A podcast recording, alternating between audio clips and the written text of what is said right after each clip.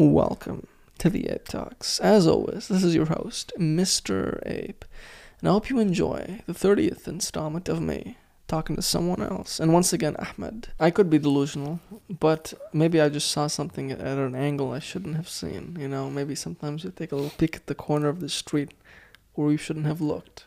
You know, sometimes we read to the last page of the book before finishing it and now we're destroyed and sad because we know Hisoka and Hunter X Hunter died because I was typing on YouTube Hisoka's theme song and it came up Hisoka death, and now I'm devastated. You know, sometimes we see things we shouldn't see. You know, sight is a is a fucking headache. Sometimes you know, sight what we see is unexplainable. Our senses in itself is a lot, right? It's not just one. It's not just I what I see. It's what I feel, what I taste, what I smell, what I touch and all these things, you know, it's and combined it's like one sense. It is always giving you feedback. And it's easy to forget how powerful each one is. That's the tricky thing about perspective. You can see things that sometimes maybe false. Yeah. It's the root of delusion, perspective. You don't have the time to process it to really understand what's going on, but your brain does almost every time, all the time. We don't really acknowledge that our mind is making sense of everything without us even realizing it consciously. It can't be intentional. And everything we do with our senses, can we make them relax us if we do them intentionally too? Like, I can't personally imagine myself relaxing if I'm trying intentionally to relax. Like, you can have a million dollars, go to the best spa, but if you're trying too hard, too intensely, or if you're just trying sometimes, it's some things that won't work, right? Uh, but uh, think about uh, meditation. It's trying and not trying at the same time. That's the confused meditator's perspective, uh, right? Maybe, I don't know. I only got to that state a few times a long time ago. I used to actually do it because I was just so bored that I had nothing going on that I had the time to sit down and do it. And when you have nothing, that really nothing going on that you can do that. To me, I, that's how I can do that. Some people know how to have the power to do it. An immense stress, you know, some very famous teachers of this art would tell people go meditate in like the place where they make trades in the, in New York City, in like one of those floors where they running around with telephones. The screaming. most loud. Uh environments. Yeah, exactly. If you can still do it there, okay, you know how to meditate. It becomes like a competition in a disgusting way. But like um the the whole point is actually not to try anything. It's people are so self-conscious. Should I think this? Am I allowed to feel this? Should I not feel this? This is a very common misconception. Some people say you should categorize everything uh, because so many people are so inconsistent with the actual way you do it. Whereas you just do it and you just get used to sitting there. You just it's as simple as just getting used to sitting here. I'm just getting comfortable now. I'm learning how to at least do it comfortably. Maybe I maybe I have to lay down to do it. Maybe I have to sit with all these fucking pillows and I can't cross my legs like fucking I don't know Houdini motherfucker what, you know? You have to sit in a comfortable way.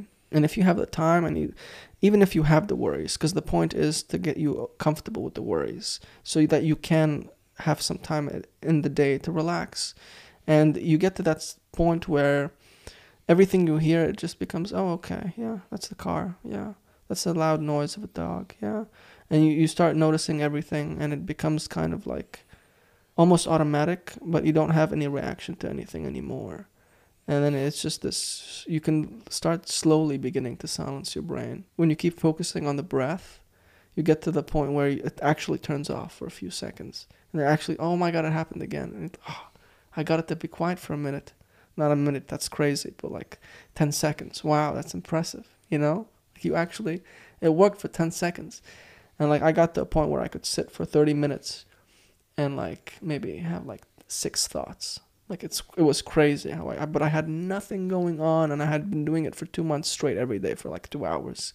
Cuz I would listen to books and music, okay, turn them off. Now take take the earpods off and continue sitting the way I was sitting anyway you know meditate meditate yeah but you're not trying to do anything you're not you just have to get comfortable with sitting with yourself that's the whole art of it It's it's not a competition. Some people have say the rules. You're not allowed to listen to music. You're not allowed to do this or that. I would listen to music and meditate at the same time. It's much more difficult. But like what? I- Remember how I told you sometimes if- I like a song, I'll leave it on loop for eight hours mm-hmm. because to really understand it. I'm not being pretentious. I just what what happens to me is I begin to enjoy it more the more I listen. If it's a really good song that takes eight hours to learn and understand, then it's worth listening to for eight hours. Okay, you can't do that. You have to like that song. And if uh, if it's not you, you'll get uh, bored before the eight hours. You'll get just sick of it and just remove it. But if you have you have it in you to just listen to it on loop for eight hours, which mean it, it's worth it. Yeah, I don't know. There's a lot of interesting things you notice, like in listening to the same. A, so, a song is different than a movie because music is a lot like meditation. Because the longer you listen to something on loop, the more it becomes like almost rhythmic, almost natural. Like you know how the sound of the AC In the is background. in the background, but still listening to it. It's weird. And music, you don't get bored from music. I don't know if you've ever been. You can't really get bored whilst listening to music because it activates a certain thing inside you. With movies, is No, it's different. it's, it's different because Yeah. you you'll have to concentrate. You have to watch. You have to invest your thoughts in it. But what's really fucking crazy about music, what happens is you physically can't get bored. Like, let's say I'm depressed. Like, if I'm listening to a song about depression or whatever, about sad music or whatever, I'll start I'll start feeling something, but I won't be bored. If I'm really angry, I'll listen to really angry music, and then I'll start feeling anger, uh, but I'm not bored. You know, like it, that's what's so powerful about music. You know, with a movie, to rewatch a movie, it has to be fucking good. Yeah. Like I can't rewatch a show. I can't. That's insane. Yeah. I can't rewatch it. Like I've only there are only like a handful of movies that I I'm willing to rewatch with friends. Very Big Shot, that Lebanese movie, uh, Scarface. Yeah, some exceptions, but Pulp Fiction. But uh, originally, no. Yeah, like uh, like barely a hand, maybe maybe less than th- this much. Yeah, exceptions. The amount of dark episodes that are in The Simpsons are horrific. Like the one about Homer getting cancer and realizing he only has like a couple hours to live, and he's listening to how to how to be okay with death cassettes in the living room. This was a children's show. you know what I mean? Yeah. They don't give a fuck. They don't give a fuck. Now they do. Now we're all sensitive. But back then, bro, they would make these amazingly powerful. Like only the Jap. Now the only people who are still doing it are the Japanese. Look at the, the really good anime I told you about with only twelve episodes. What's that called? The Promised Neverland. The Promised Neverland, man, Neverland, bro. That's wow. That's the perfect execution of what I'm talking. is it about. for kids, man? Yeah, It's scary for kids. exactly. But still, it looks. The whole idea. is It looks for kids, but it's not look at look for at the kids. look at the cover of the thing. You know, it looks like a bunch of kids running on the playground or something. You know, mm, Okay. is it is it good as a kid to watch this shit? Well, it won't hurt. Okay, this is the perspective of my carpenter. Okay, Okay. you know he's a very rough guy. he he's very tough on his kids. He he doesn't he like he he'll bring them onto the construction site and yell at them. What what the fuck are you doing? Do this, you know. Tough guy. Okay, he he wor- Typical. he- very hard guy, hard life. This is his. He makes money by cutting wood and putting them together. You know, and creating shit with wood. So you know, me and have got to, know each other a lot, like I've told you. And the way he is with his sons is very harsh. I mean, you know what? Still acceptable to me, but like you know, there's no room for mistakes. You know, what the fuck are you? He's always on the ass. He's always on the ass. What the fuck are you doing here? Come here, create this here. Why are you holding? it? Hold it tighter. Look, look at you, stupid fuck. Why are you holding it? Look, look what happens when you hold it. like- You know, it's like that. Well, but, but it's not healthy, man. Come on, it's too extreme. This is. Let me explain to you his entire perspective before you make this Okay. quick assumption. But what? But like, what I do agree with him with is you do need like someone to push you to give a fuck. Like, Well, life will will push you. You don't you don't need the extra pressure. Life will eventually push you to do your own things. You'll get there no matter what. going back to Miyazaki, there's a video of him yelling at his son. His son is an animator, wants to be just like his father, destroys him. You know, walks out of the movie. I'm against that completely. Yeah, exactly. It destroys it. But while let's say while let's say if the Miyazaki, his father, was with him while he was making the movie, yelling at him there, telling make it better. Like this is not meaningful enough, you fucker. There's no there's no soul in this part. In this scene, there's nothing. You know, if he was there, yeah, okay, because he cares. And that's what that's his perspective. That's the carpenter's perspective. If he's not doing what he's doing, his kids are not going to be ready for when life really hits them in the face.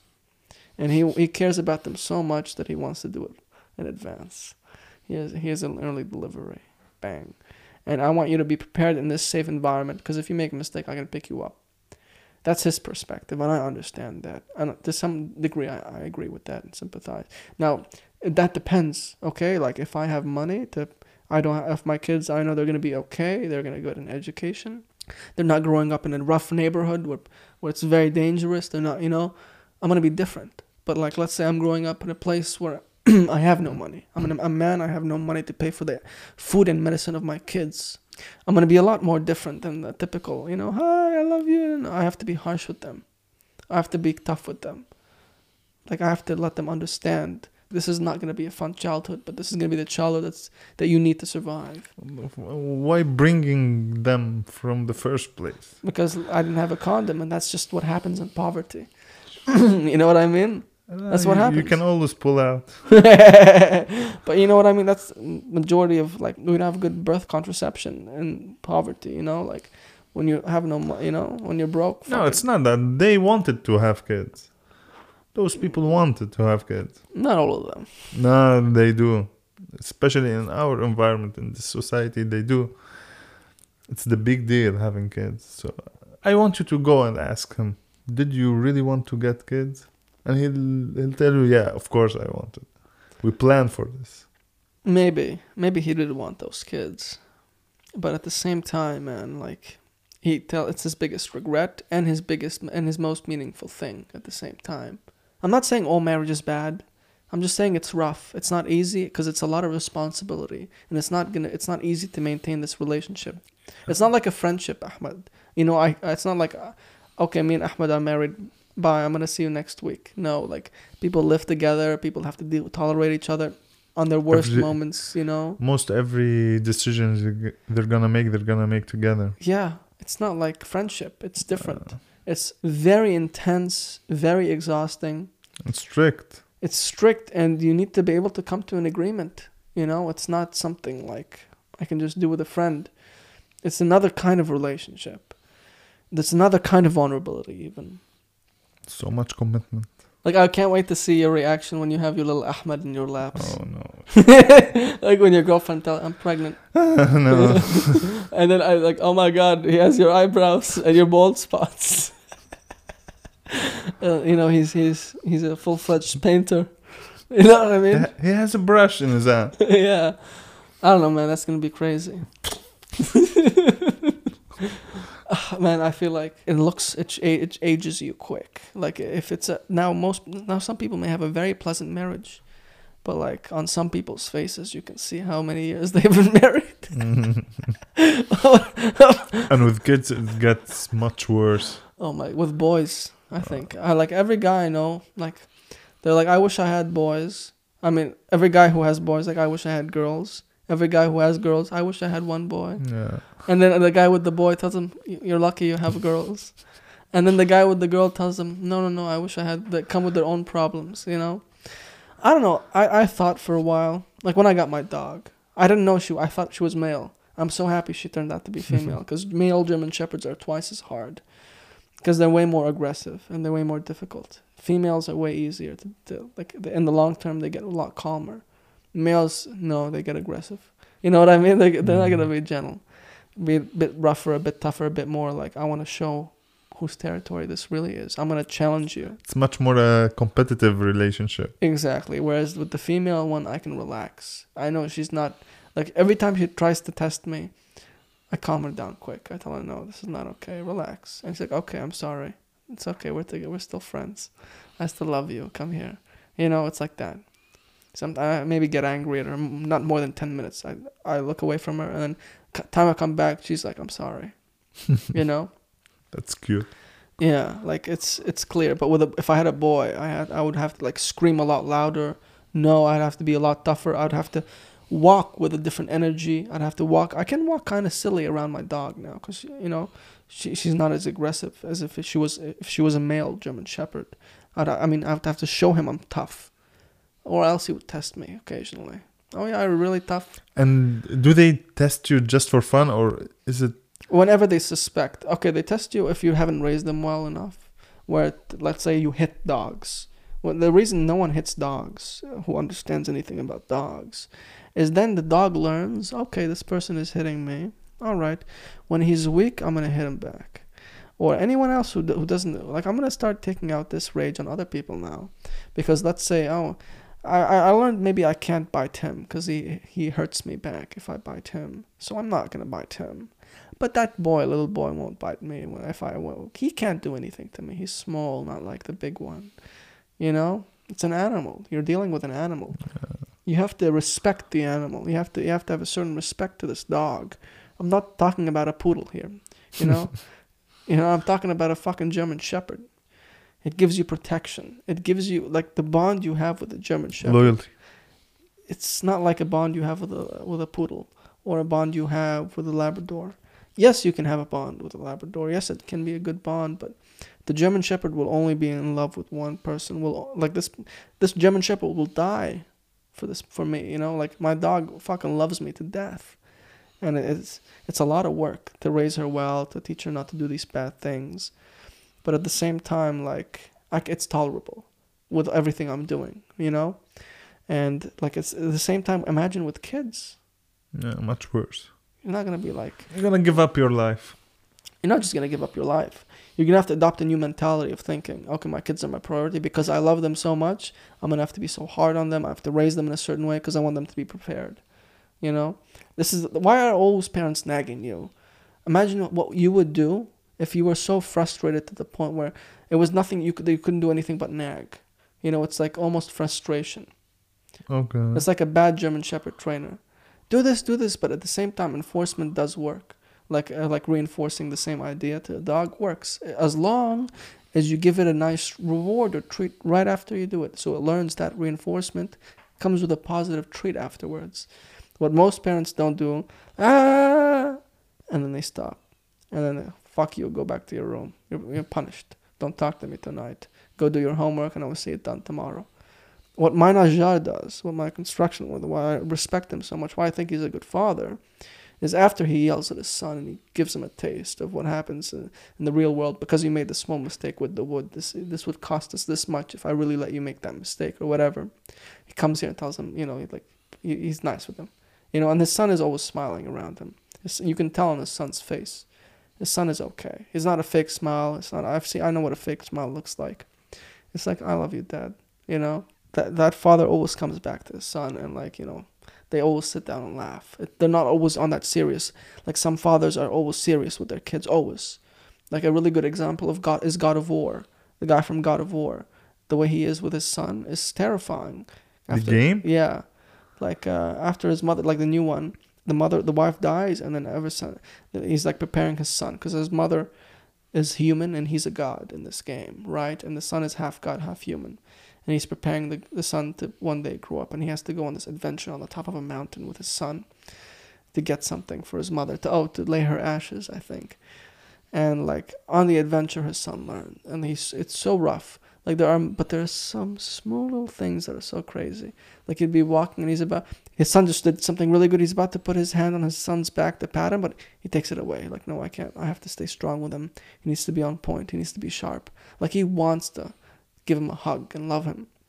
You know, I think this is a big misconception parents, some parents have, where they think they need to be harsh all the time, in order to to to teach them what life is. No, you you give a reward, a treat. You tell them I love you. Play with the dog. You not necessarily food, just attention.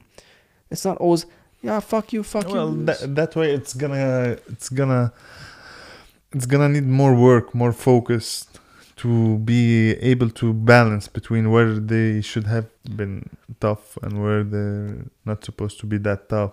So the easy way is to be tough all the way or easy all the way. It depends on the parent. I think no one should be allowed to have kids until they go to a, like a facility where they give you a German Shepherd and you have to train it. and you can't have kids until you pass this exam. Till you come come back with like a, a with a dog that listens to you and is not afraid of you, respects you but is not afraid of you, and loves you. And once the dog is okay, they they see how you live with the dog, you raise it correctly, and you can apply this basic principle. This so sm- this thing I'm learning just from a dog that I can see how it can be applicable. But again, what you learn in fighting is you know all the basic lessons, but can you remember them when you're tired, exhausted, and angry? No, you forget. practice. You forget to keep your hands up, protecting your head when you're exhausted. You forget to do all these little things. It's the same thing with parenting. Like, okay, maybe I learned how to raise a dog, and I'm a, I passed this little test, but now I have two kids in front of me, and they're driving me crazy, and they're twins, and they're jumping on my bed, and I'm fucking angry. What are you gonna do then? yeah, it's not gonna be easy, but it's gonna be easier when you pass that test. You know, it's it's a it's a really great idea. I think. You think so? Yeah, I don't know. I think everyone should have a German Shepherd. it's it's so much humane. It's not like you, Mister Ape. you think I'm not humane? I'm an ape. Well, Yeah, um, you try to be evil sometimes. I try. How do I mm. try to be evil? I don't know if I try to be evil, man. I think I try and be like. I'll talk about some dark shit. Okay, yeah. Sometimes I make some rough jokes too, right? But in the end of the day, man, like, I, I humor is so important. Like the first basic thing to what I do is making two people sit down and enjoy each other's company, and at least get. Let's say I have someone who so fucking hates me and is angry, and I I'm I still want to do a podcast for whatever fucking reason with that person. There is no way I can do that episode unless that person is comfortable, right? It's impossible. Like I like when I get to that person sitting opposite of me, let's say who fucking is hating me, fuming me, the first thing I have to do is to start being silly and goofy and make make some jokes and shit, make him calm down, make uh, make fun of myself, make fun of him, make fun of each other, laugh, and then okay, now how about this idea? I'm like, oh, okay, you made me laugh, fine, all right. What about that? Uh, you know, so Breaking the ice. it's more than that. It's like the breaking breaking the mountain. It's like building a tunnel through a mountain to, to drive your cars through, to pass the ideas, the cars that pass ideas back and forth. Okay, ice is easy. Anyone has an ice pick and crack an ice. Go break a mountain. Go break a building. Oof, it's a lot of work. Uh, just the the easiest, most powerful machine that can bu- roll through this building or this mountain that you're trying to kill a hole through is just by putting all your walls down, all your weapons down, right? Like, what do people do when their weapons are down? They sit down and they laugh. Because I learned something very important. I never make a quick assumption about someone's ideologies, just like this, from a first impression. You know, I made this on experts, on fields that I went in to learn from later on, and they're like, wow, why did I make this quick assumption on this person? You know, I really, before I really, like, of course I'm to have a first impression, but there's nothing I can do about that. I'm fucking, I'm an animal. But after a certain point in time, you learn to sit through each person's impression and understand it. Like, okay, where does this come from? Where, okay, because he loves his kids. Okay, you begin to understand, and then when you have an opinion of it, you have at least somewhat of a slightly educated opinion on it. You're not completely talking out of your ass. Mm. So, do you feel a slight anxiety when you sit with a microphone? Of course, man. You're natural.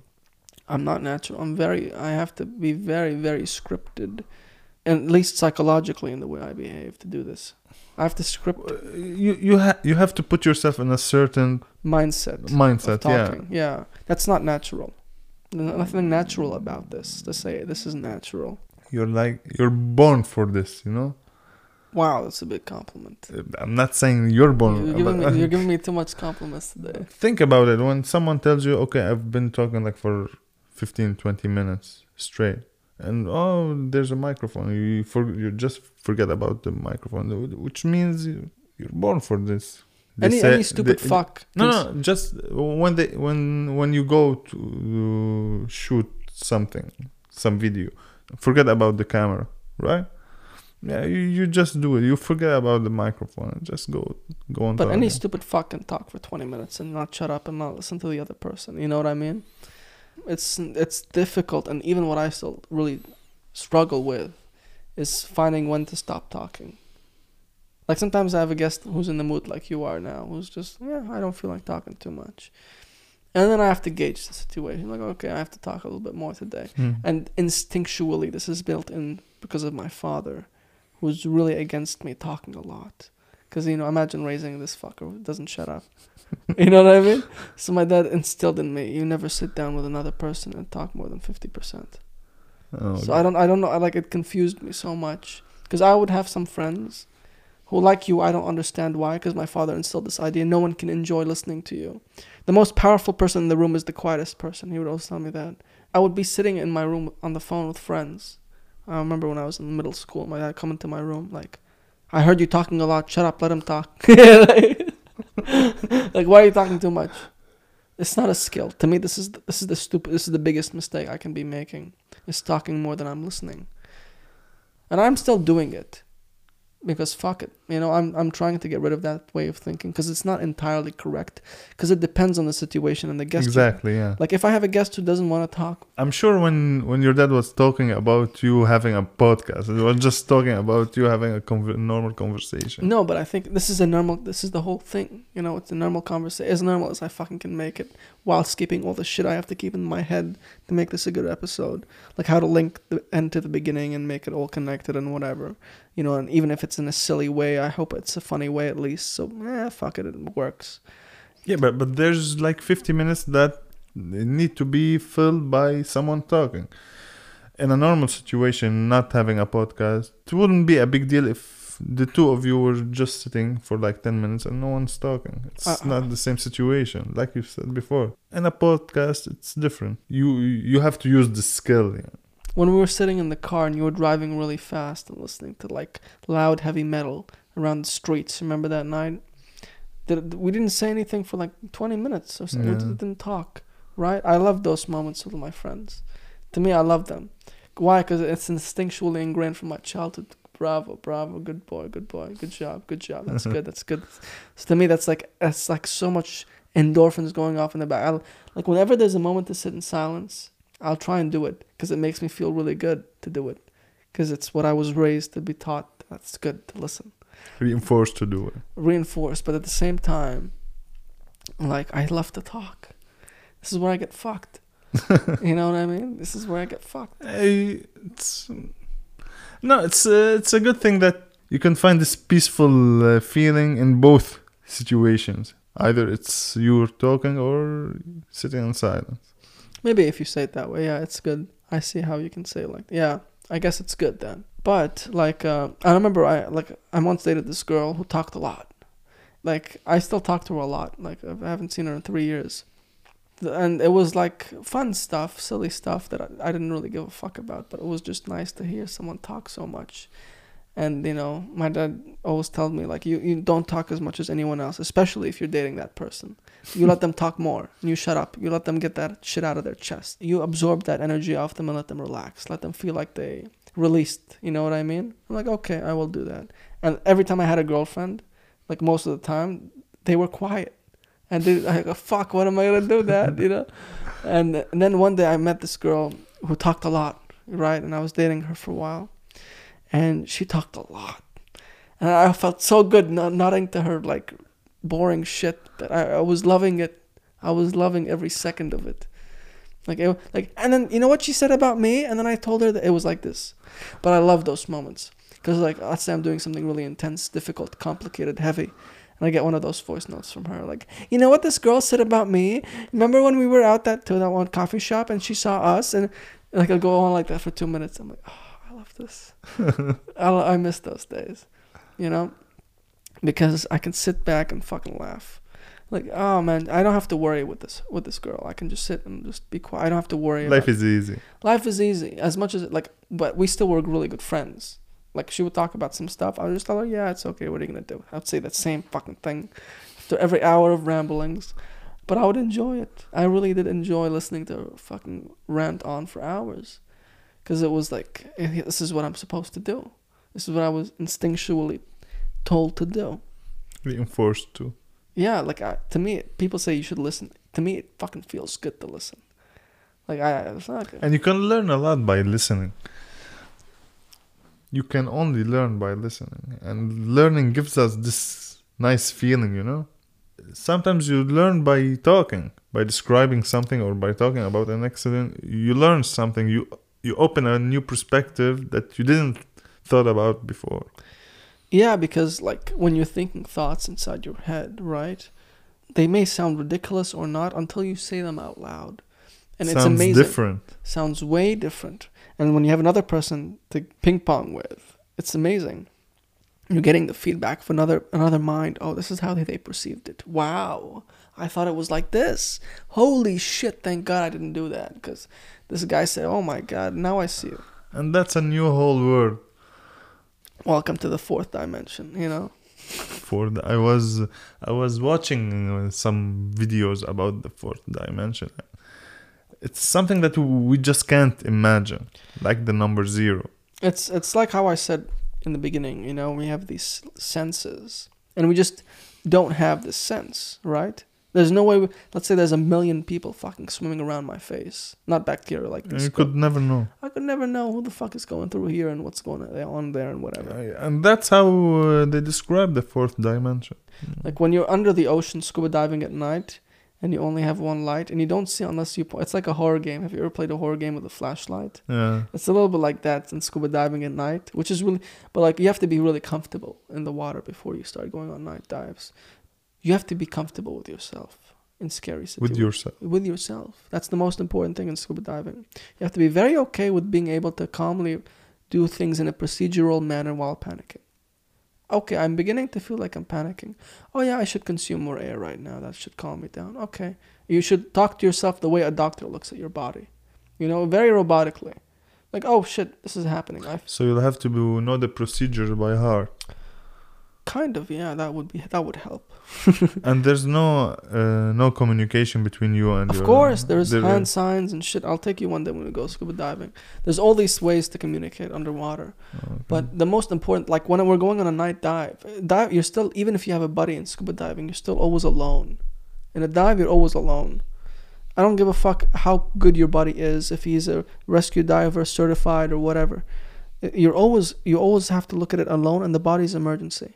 In case I, I'm stupid enough to not look at my fucking gauge and run out of air. In case I'm stupid enough to have a panic here when I should have prepared myself in this situation. Going back to the father, preparing his kids. That's why I appreciate that because sometimes you can't make a mistake and if you weren't trained how to be in that state you know of stress how to operate in a state of stress you will die it's as simple as that like i saw this really really good girl diving right when we went in like in the water at night she started panicking please help me with my tank i have to like it's okay Why was she panicking? it was just scary. You're like, oh my god, my tank is loose. It's a night dive.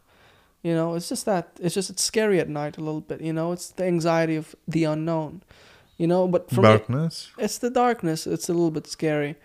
Like I, my first night dive was terrifying, and at, at night it's more beautiful because the, the predators are eating. So you see like little catfish eating things, and it's cute. Sometimes I've never seen anything that scary, to be honest. Like nothing ever really scared me except for the noises I would hear. Oh, you hear noises? I hear some scary noises in the sea that I don't know what the fuck they are. No one knows. I asked my dive instructor who's been diving 20 years. I don't know what that noise is. And how do you describe those sounds? Like creaks of like a giant ship, which could which could be like one of the giant sh- like uh, container ships that are passing by, but it sounds like it's coming from down. Because in the water you don't hear up and down, left, right like you do here.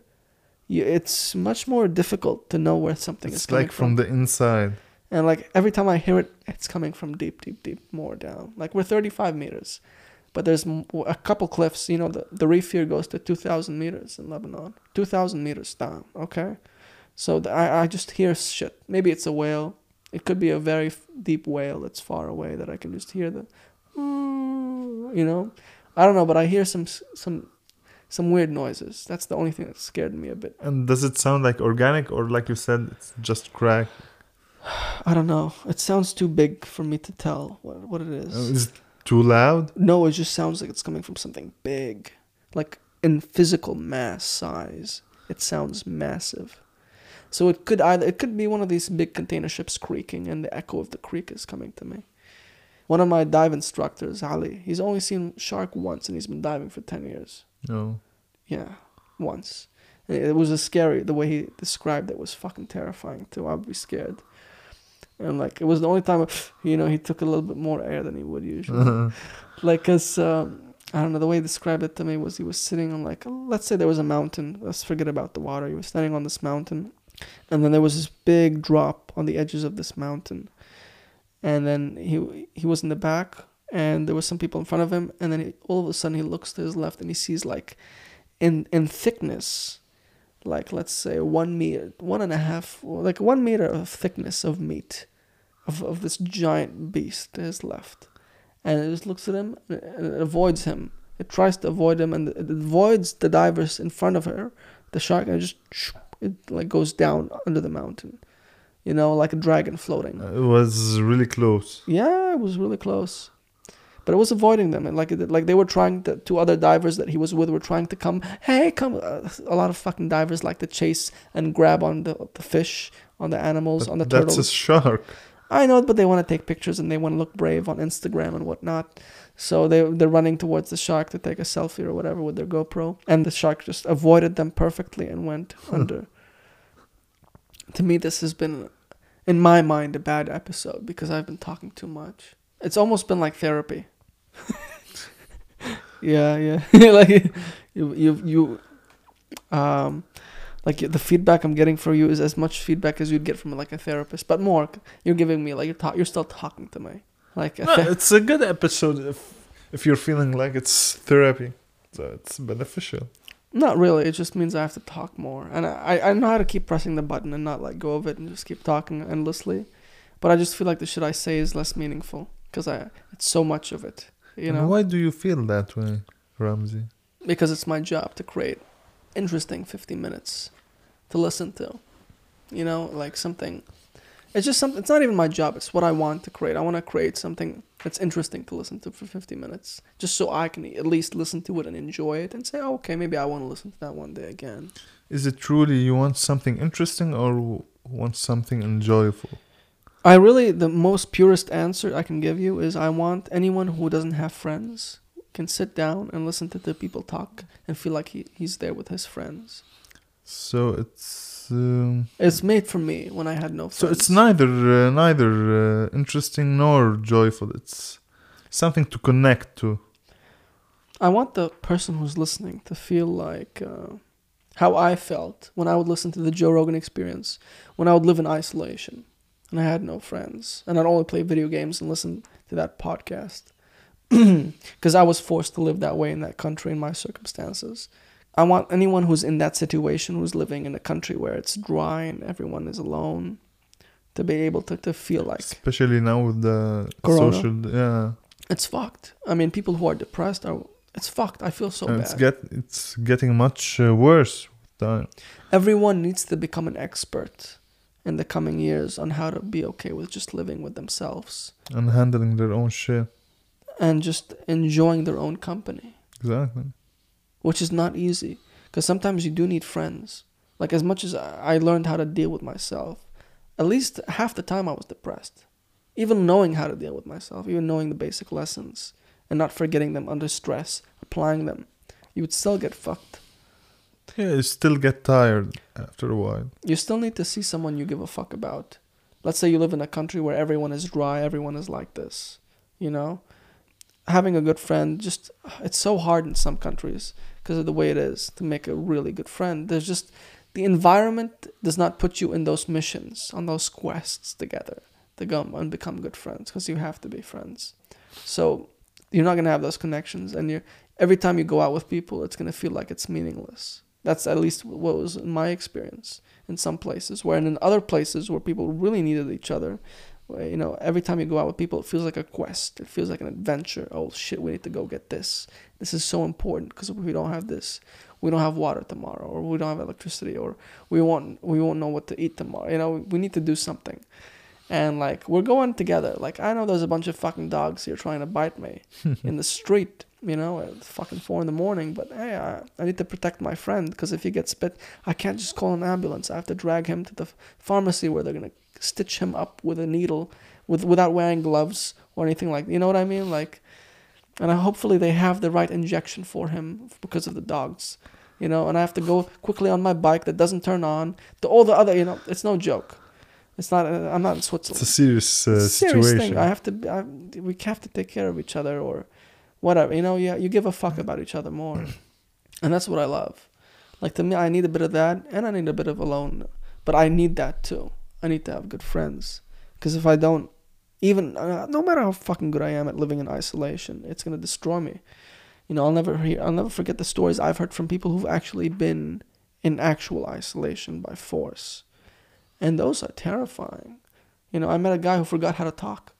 No. You know, after he he, he was in the U.S. military and he uh, punched his uh, commanding officer, and uh, he was in the Navy and he got sent to isolation for two months, and he went crazy. He started learning how to talk to himself. He started learning how to talk in weird noise. Like he lost his mind and he didn't know how to talk to people. He told me for three months.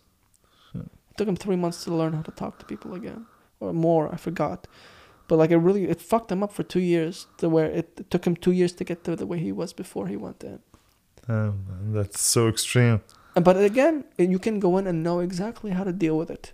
Like in scuba diving, I know this dive is going to be two months of isolation. What am I going to prepare? How? What am I going to breathe? What is going to be my intake? You have to be aware of what are you, what it is you're going to be breathing psychologically in that time. Put yourself in such a situation like you have two month isolation. Some people say they meditate in that time and they portion all their foods out. Did we discuss this? No. Anyway, you have to portion all your foods out. You have to make everything last. Like I give you three meals, you have to portion them up into like bites. Oh yeah. We to, talked to about- enjoy it. Yeah, Yeah. but you also have to do this to to survive. You have to be able to exercise. You have to okay find out the dimensions of where you're staying. Okay, it's gonna be four meters by four meters, which is really big. Okay, I can I can start running laps every every day. I'm gonna work out for six hours, just running back and forth. I'm gonna do ten thousand steps. I'm gonna count them, and then I'm gonna do ten thousand push. You, you start pushing your body because that's all you have. You brush your teeth. You take your time when you brush your teeth. You do it right. You make everything that is basic that you do now as a human being, but you make it as long as possible. When it comes to eating food, You comes to drinking it. water, you and then you sit down and sleep as much as you can. When you get bored of sleeping, you try and do something fun. If you don't have any books, you start trying to pay, write on the walls. You do anything you can to occupy yourself, and if you don't, you have to try and meditate at that point. To re- re- remember to relax, sit down, breathe. I know this is. I want to scream right now. Remember, oh fuck it. What's the point? Stay calm. Maybe we should scream for one hour the next hour. We'll, and there's nothing you can do to prepare for that, in my opinion. Yeah, true. Nothing. Because you've never been there before. You have to be ready to be to to be in a situation where you're not ready, basically, and be okay just with that idea. So when you're in that situation, look, I learned to be okay with the idea that I'm not going to be ready, and we'll, we'll figure it out. Uh, still the four percent. Yeah, the four percent. I call it's not one is nothing. I could it's at least four with the, with the microphone. With the, there's always gonna be that four percent in life in everything. There will always be that four percent. So I understand for you less than four percent. It's uh, negligible. Five percent. That's ooh, I feel that now. Five percent. Yeah, that's a whole hand. Wow, look uh, at that. You know, that's that's a number you can fucking f- physically feel when you open your palm. Oh, it's that much, yeah. My favorite thing is when my my my construction worker, uh, my carpenter looks at me, uh, looks at me in the eyes after a rough fucking like, and I just see the tiredness in his eyes. I'm, oh my god, what have you been through? I can't even imagine. Like I just look at those eyes and he looks at me and tells me, "Man, life is not easy." What Just like that out of nowhere. Yeah, like we'll just be talking about as kids, and he just looks at life is not easy. Like, fuck, man, this guy, this guy, I don't know what what those eyes are. Oh my god, those eyes are strong. I really felt that today. I was looking at him in the eyes. I was sitting with him. He was smoking and having some coffee. And he turned off his cigarette and he looked at me like, "It's not easy. Life is not easy." How old is he? He's like, "I don't know, 41." Old enough. But like, fuck, man. If you're six and you've had a really rough childhood, you're Yeah, old. true. You know what I mean? Like, I don't know, man. Like, I've met some people who've had different perspectives. That was the most. I think the most powerful thing he ever told me in his life. And just the way he looked at me. It's just the way it is. It needs to be accepted, and then No, that's that's why it's controversial. It shouldn't be accepted. It's something we have to fight to change. Oh, okay, I'm let you get to your little Fuck you. the stereotypical ending rambling. But listen, we have to accept it, and then we can start building on it. If we don't accept it, Okay, we won't. If we just yell at it and we don't Not understand it, accept it, acknowledge it. we have to accept it. We have to be in reality. And reality is face to face at that moment. I have to look it in the face and I accept this. Okay, okay, it's completely fucked. Is there any way to really fix it? And then that's where you start going places. Now I'm gonna go hold the stick and scream for an hour because that's gonna do something. It might. Eh, will it really? It might. Yeah, it's like throwing a rock into the ocean and hope. It's something worth catch a uh, trying anything for. If it's, okay, if something is worth trying anything for, all right. But if it's really important to you, you're not gonna you're gonna try harder. You're gonna find a way to do it better. Yeah, maybe. You don't really believe that. No, I, no, I do. It's just like two perspectives. You call it acceptance, I call it acknowledgement. But it's uh, basically the same thing, deep down. To to what end? It's the same thing. So yeah, you're right. At the same time, you're fucked. You know, it's it's it's up to the people who see that and, and say, "Wow, that's fucked up. We should change this culture. We should make mod- We should at least start debates in the halls of this culture." The most ethical people who work in the most ethical industries, like charities, are some of the most toxic people I've personally ever met. Like they are the kind of people who would sacrifice a hundred thousand dollar donation and turn it into fifty thousand dollars of actual help. It's just so they can throw a whole fundraiser to make themselves look good to take a photo. You know what I mean? It's disgusting. When they could have saved way more lives if they, but eh, they don't give a fuck. Who's gonna tell them they're bad people? They're working to save people's lives or what? You know what I mean? They're working in a charity or whatever. Fuck those people, man. Those people. Are, I'm not saying everyone who works in a charity is this evil, but like I, I don't know. I've met some people who are disgusting in this area. Not to say not, uh, you know, not everyone is like, but I'm just saying Mhm. like. Uh, there's a good portion of them. A really good portion. No, uh, small, like Significantly. five percent, 5%. five percent, four percent. You know, but there, there's gonna be people like that out there. Nah, it's only normal. But by the time you get to anywhere, bro, in life, like let's say I, I saw you die in my own arms, and I was crazy, and I want to I wanted to learn how to become a politician, just to change this law one day, just so no one ah, can ever suffer like my friend did who died in my arms. And by the time I get to politics, this whole idea is gone. Hmm. I'm dealing with so many other fucking clusterfucks around me that are happening that I can't be f- even fucking psychologically bothered to be concerned about this thing that you com- that I was worried about ten years ago.